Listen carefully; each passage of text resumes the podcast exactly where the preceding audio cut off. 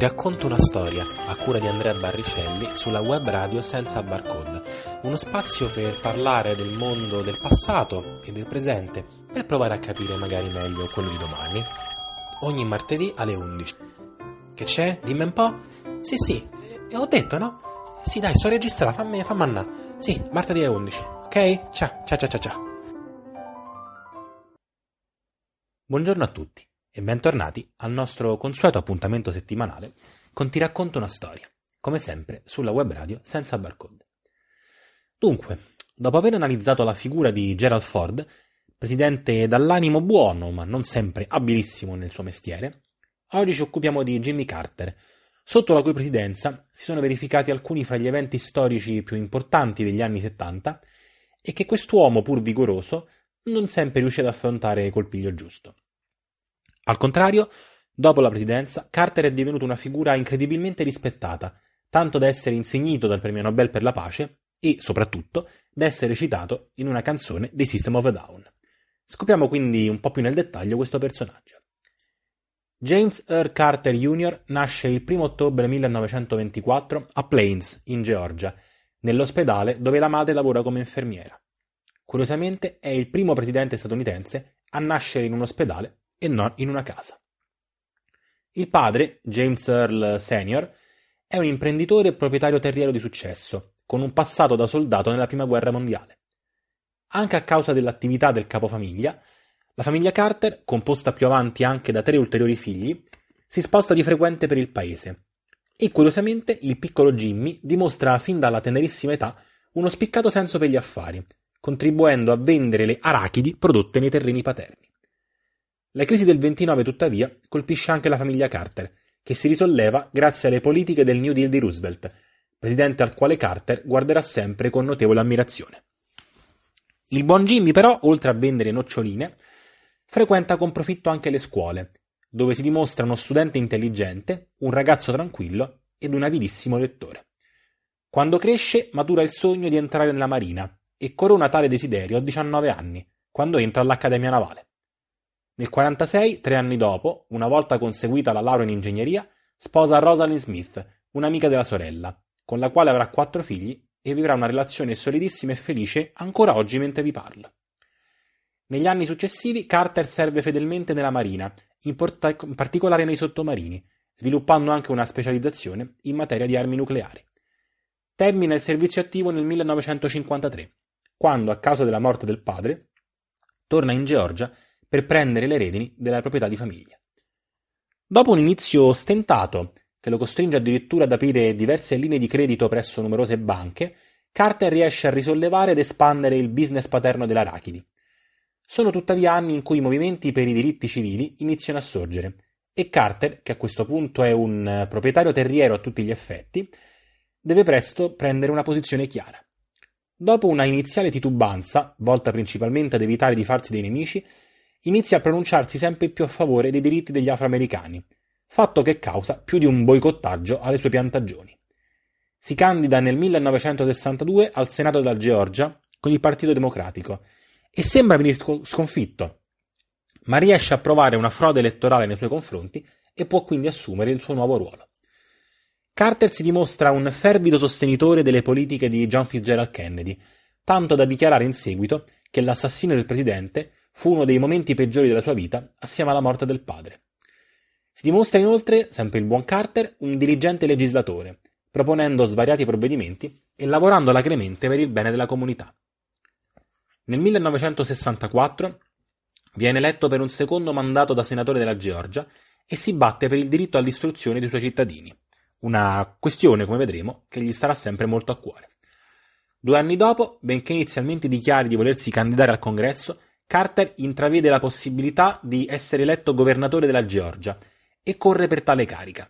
Ma sbaglia di brutto i calcoli e viene sonoramente battuto, rimanendo con un pugno di mosche ed anche con diversi debiti contratti per la costosa campagna elettorale. Tornato alle sue piantagioni, Carter pianifica, stavolta in modo molto più attento, la successiva campagna elettorale per il millenovecentosettanta, che infine vince anche grazie a qualche trucchetto da politico consumato. Come quando, ad esempio, strizza più di un occhio all'elettorato più conservatore e razzista. In sostanza Carter, pur essendo personalmente un convinto antirazzista, capisce che non può presentarsi come eccessivamente favorevole alle istanze degli afroamericani se vuole vincere in uno stato del profondo sud come la Georgia. Non a caso, solo però dopo aver vinto, nel suo discorso inaugurale Carter dichiara che il tempo della discriminazione razziale è finito, scatenando le ire dei moltissimi conservatori e convinti razzisti che lo hanno votato, che per anni lo definiranno un traditore ed un opportunista. Tutto sommato, anche con qualche ragione, se proprio volessimo essere onesti, insomma. Nel suo mandato da governatore, Carter cerca di espandere l'autorità della propria carica, riducendo la complessità del governo statale, alleggerendo la burocrazia e proponendo una legge di ristrutturazione dell'intero apparato esecutivo.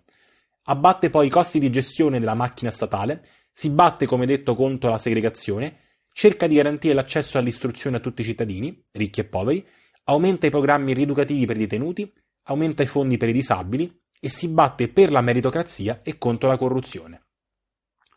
Poiché la Costituzione della Georgia gli impedisce di candidarsi per un secondo mandato da governatore, Carter, nel frattempo divenuto un nome di peso nel Partito Democratico, decide allora di mirare al bersaglio grosso e quindi corre per la presidenza. Nel millenovecentosettantasei, sconfiggendo seppur di poco Gerald Ford, divenuto presidente dopo le dimissioni di Nixon, come sappiamo, il nostro buon amico Jimmy Carter diviene il nuovo presidente. Uno dei primi atti del buon Jimmy dopo la vittoria è quello di proclamare un'amnistia generale per tutti i renitenti alla leva del Vietnam, in modo da chiudere per sempre la storia di questo travagliato conflitto e provare a guardare avanti. Una delle prime problematiche serie che invece deve affrontare come presidente è la crisi energetica che colpisce il paese negli anni settanta e diventa particolarmente pressante proprio durante i suoi primi mesi di presidenza. In risposta, Carter dichiara letteralmente guerra agli sprechi, fa installare, per dare buon esempio, pannelli solari sul tetto della Casa Bianca, crea ad hoc il Dipartimento dell'Energia e promuove una legislazione che impiega però oltre un anno a far approvare dal Congresso, in modo da favorire l'uso di carburanti non fossili ed evitare appunto gli sprechi di energia. Carter peraltro combatterà molto spesso col Congresso, giungendo in certi casi a veri e propri scontri verbali, come quando il consesso non fa passare alcune leggi sul gas naturale che lui ha proposto. In campo economico, Carter eredita una situazione di recessione generale che Ford aveva affrontato dignitosamente. Carter l'affronta con un ambizioso programma di stimolo all'economia da trenta miliardi di dollari, che riesce ad aumentare del cinque per cento il reddito medio dei cittadini americani, oltre a porre un freno alla dilagante disoccupazione. Tali successi, purtroppo, nel millenovecentosettantanove, saranno oscurati da una nuova crisi determinata da un evento storico particolarmente importante, di cui vi parlerò a breve per evitare di mescolare eccessivamente gli ambiti della nostra analisi. Sempre in ambito economico, Carter si dimostra un convinto sostenitore della deregolamentazione e della liberalizzazione, liberalizzando la gestione delle compagnie aeree, il cui controllo viene quindi sottratto al governo federale, e liberalizzando la vendita di luppolo, malto e orzo per la birra, rese legali per la prima volta dai tempi del proibizionismo. Carter si occupa però anche di sanità e naturalmente di istruzione, un suo vero pallino, seppur con fortune alterne. Cerca infatti, però fallendo, di far approvare una riforma sanitaria che preveda un'assicurazione sulla salute universale. Riesce però in ambito educativo a creare il Dipartimento dell'Educazione, riuscendo anche a garantire a più bambini l'accesso all'istruzione, e questo sicuramente va annoverato fra i suoi maggiori successi come presidente. Sempre in politica interna, Carter deve affrontare anche due problematiche molto rilevanti di carattere ambientale. Nel millenovecentosettantotto si scopre infatti che un intero quartiere della città di Niagara Falls, Love Canal, nello stato di New York, è letteralmente stato edificato su una discarica di rifiuti chimici altamente tossici, con tutte le prevedibili conseguenze sulla salute dei residenti. Per la prima volta nella storia degli Stati Uniti, il Fondo federale per le emergenze viene adoperato per un disastro di origine non naturale e viene usato per evacuare cinquecento famiglie, garantir loro una nuova casa e recintare quello che si rivela essere uno dei luoghi più contaminati in assoluto dell'intero paese. Carter resta estremamente turbato dalla questione e si dice convinto negli anni che esistano parecchie altre Love Canal di cui solo in pochi sono a conoscenza. Nel millenovecentosettantanove invece si verifica la parziale fusione del nocciolo del reattore due della centrale nucleare di Three Mile Island in Pennsylvania. L'evento fortunatamente non causa vittime, ma getta pesanti ombre sulla sicurezza delle centrali nucleari americane ed è il primo passo per il rallentamento della costruzione di nuove centrali. In politica estera, Carter coglie alcuni importanti successi, ma anche alcuni drammatici fallimenti che rimarranno particolarmente impressi nella mente degli elettori e dei cittadini americani in generale. Nel millenovecentosettantotto, grazie anche al suo intervento, Israele ed Egitto siglano gli accordi di Camp David, che normalizzano le relazioni fra i due paesi dopo decenni di radicale inimicizia ed in particolare dopo la guerra dei sei giorni e la guerra dello Yom Kippur, che fra le altre cose avevano visto Israele occupare il Sinai, da cui proprio in base agli accordi si ritira. Carter sigla poi con Panama un accordo che prevede dal millenovecentonovantanove la cessione della sovranità sul canale da parte degli U S A proprio alla nazione centroamericana, e sempre Carter tenta anche di normalizzare i rapporti con l'Unione Sovietica, revocando in particolare un provvedimento che impedisce l'accesso nel paese ai comunisti. Due eventi tuttavia condannano fatalmente il nostro ex produttore di arachidi. Nel millenovecentosettantanove lo scià di Persia Mohammad Reza Pahlavi viene cacciato dall'Iran in seguito alla rivoluzione islamica e trova rifugio negli U S A, con l'ayatollah Ruhollah Khomeini eletto guida suprema del paese orientale. Nell'ambito degli eventi di tale turbolenta rivoluzione e in seguito all'espresso incitamento da parte di Khomeini, l'ambasciata americana di Teheran viene presa d'assalto e cinquantadue cittadini americani vengono presi in ostaggio il quattro novembre millenovecentosettantanove. Carter si dimostra fatalmente incerto nel reagire, rimanendo per oltre cento giorni chiuso nella Casa Bianca senza una vera e propria azione.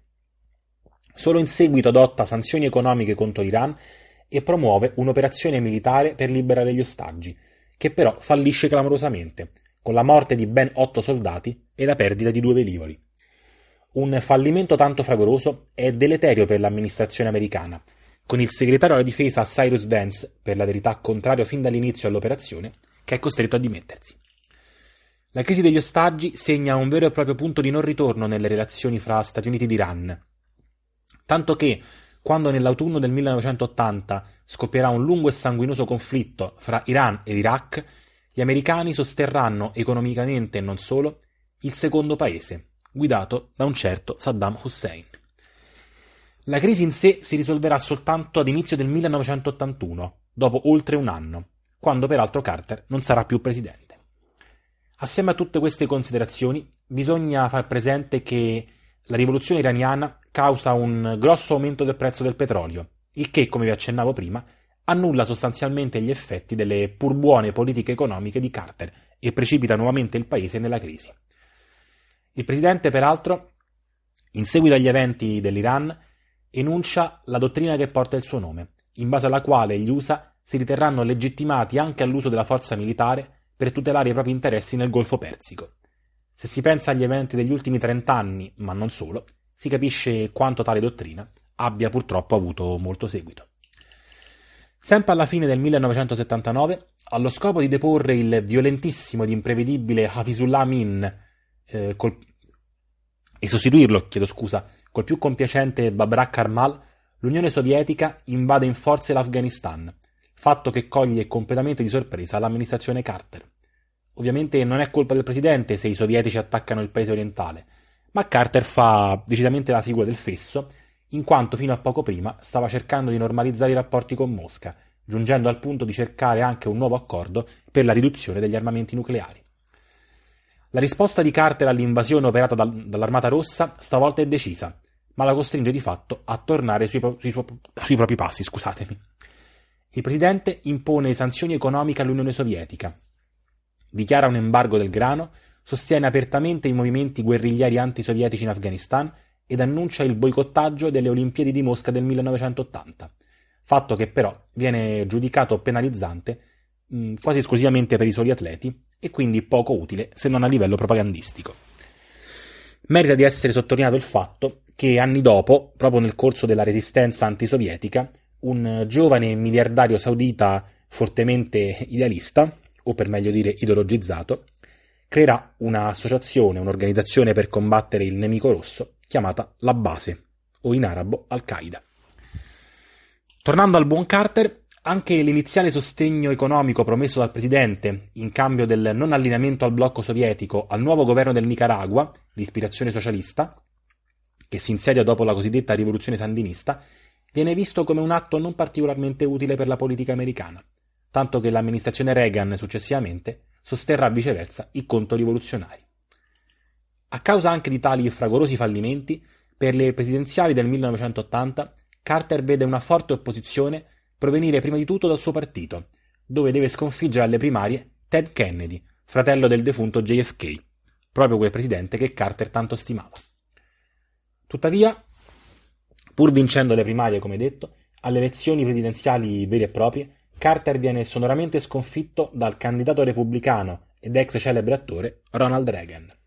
Dopo un tonfo tanto eclatante e le prove non eccelse, a dire il vero, fornite in politica estera, in molti si aspettano che Carter scompaia letteralmente dalla storia.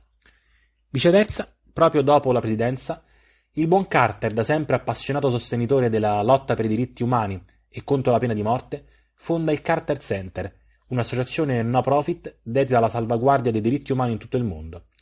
Inizia inoltre a viaggiare con regolarità, dimostrandosi col tempo un diplomatico molto più esperto ed abile di quanto le sue prove in politica estera alla presidenza non avessero suggerito. Nel duemiladue, grazie al suo grandissimo impegno, riceve come detto il premio Nobel per la pace e ancora oggi, alla veneranda età di novantasei anni, è un diplomatico e personaggio politico altamente rispettato e considerato. Vi ho insomma eliminato la figura di un uomo che sicuramente ha commesso molti errori e che è stato fatalmente indeciso in alcuni momenti particolarmente delicati della sua presidenza, ma che tuttavia non possiamo che guardare con simpatia se si pensa che, eh, insomma, quali che siano stati i suoi errori, ha sicuramente cercato di fare ammenda e diremmo anche che ci è riuscito, proprio grazie alla intensa attività benefica di cui si è reso grande protagonista. Io vi ringrazio di essere stati con me per questa ennesima puntata, mi scuso per la voce un pochino rauca, a volte capita, ma ovviamente non, non intendevo certo abbandonarvi per questo, e vi do appuntamento alla prossima settimana, dove parleremo di Ronald Reagan. In politica estera, Carter coglie alcuni importanti successi, ma anche alcuni drammatici fallimenti che rimarranno particolarmente impressi nella mente degli elettori e dei cittadini americani in generale. Nel millenovecentosettantotto, grazie anche al suo intervento, Israele ed Egitto siglano gli accordi di Camp David, che normalizzano le relazioni fra i due paesi dopo decenni di radicale inimicizia ed in particolare dopo la guerra dei sei giorni e la guerra dello Yom Kippur, che fra le altre cose avevano visto Israele occupare il Sinai, da cui, proprio in base agli accordi, si ritira. Carter sigla poi con Panama un accordo che prevede dal millenovecentonovantanove la cessione della sovranità sul canale da parte degli U S A proprio alla nazione centroamericana. E sempre Carter tenta anche di normalizzare i rapporti con l'Unione Sovietica, revocando in particolare un provvedimento che impedisce l'accesso nel paese ai comunisti. Due eventi, tuttavia, condannano fatalmente il nostro ex produttore di arachidi. Nel millenovecentosettantanove lo scià di Persia Mohammad Reza Pahlavi viene cacciato dall'Iran in seguito alla rivoluzione islamica e trova rifugio negli U S A, con l'ayatollah Ruhollah Khomeini eletto guida suprema del paese orientale. Nell'ambito degli eventi di tale turbolenta rivoluzione e in seguito all'espresso incitamento da parte di Khomeini, l'ambasciata americana di Teheran viene presa d'assalto e cinquantadue cittadini americani vengono presi in ostaggio il quattro novembre millenovecentosettantanove. Carter si dimostra fatalmente incerto nel reagire, rimanendo per oltre cento giorni chiuso nella Casa Bianca senza una vera e propria azione. Solo in seguito adotta sanzioni economiche contro l'Iran e promuove un'operazione militare per liberare gli ostaggi, che però fallisce clamorosamente, con la morte di ben otto soldati e la perdita di due velivoli. Un fallimento tanto fragoroso è deleterio per l'amministrazione americana, con il segretario alla difesa Cyrus Vance, per la verità contrario fin dall'inizio all'operazione, che è costretto a dimettersi. La crisi degli ostaggi segna un vero e proprio punto di non ritorno nelle relazioni fra Stati Uniti ed Iran, tanto che, quando nell'autunno del millenovecentottanta scoppierà un lungo e sanguinoso conflitto fra Iran ed Iraq, gli americani sosterranno economicamente e non solo il secondo paese, guidato da un certo Saddam Hussein. La crisi in sé si risolverà soltanto ad inizio del millenovecentottantuno, dopo oltre un anno, quando peraltro Carter non sarà più presidente. Assieme a tutte queste considerazioni, bisogna far presente che la rivoluzione iraniana causa un grosso aumento del prezzo del petrolio, il che, come vi accennavo prima, annulla sostanzialmente gli effetti delle pur buone politiche economiche di Carter e precipita nuovamente il paese nella crisi. Il presidente, peraltro, in seguito agli eventi dell'Iran, enuncia la dottrina che porta il suo nome, in base alla quale gli U S A si riterranno legittimati anche all'uso della forza militare per tutelare i propri interessi nel Golfo Persico. Se si pensa agli eventi degli ultimi trent'anni, ma non solo, si capisce quanto tale dottrina abbia purtroppo avuto molto seguito. Sempre alla fine del millenovecentosettantanove, allo scopo di deporre il violentissimo ed imprevedibile Hafizullah Amin eh, col... e sostituirlo, chiedo scusa, col più compiacente Babrak Karmal, l'Unione Sovietica invade in forze l'Afghanistan, fatto che coglie completamente di sorpresa l'amministrazione Carter. Ovviamente non è colpa del presidente se i sovietici attaccano il paese orientale, ma Carter fa decisamente la figura del fesso, in quanto fino a poco prima stava cercando di normalizzare i rapporti con Mosca, giungendo al punto di cercare anche un nuovo accordo per la riduzione degli armamenti nucleari. La risposta di Carter all'invasione operata dal, dall'Armata Rossa stavolta è decisa, ma la costringe di fatto a tornare sui, sui, sui propri passi, scusatemi. Il presidente impone sanzioni economiche all'Unione Sovietica, dichiara un embargo del grano, sostiene apertamente i movimenti guerriglieri antisovietici in Afghanistan ed annuncia il boicottaggio delle Olimpiadi di Mosca del millenovecentottanta, fatto che però viene giudicato penalizzante mh, quasi esclusivamente per i soli atleti e quindi poco utile se non a livello propagandistico.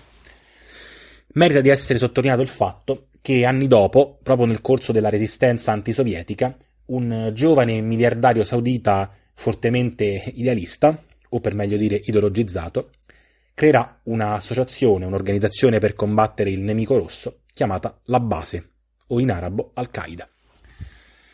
Tornando al buon Carter, anche l'iniziale sostegno economico promesso dal presidente in cambio del non allineamento al blocco sovietico al nuovo governo del Nicaragua, di ispirazione socialista, che si insedia dopo la cosiddetta rivoluzione sandinista, viene visto come un atto non particolarmente utile per la politica americana, tanto che l'amministrazione Reagan successivamente sosterrà viceversa i controrivoluzionari.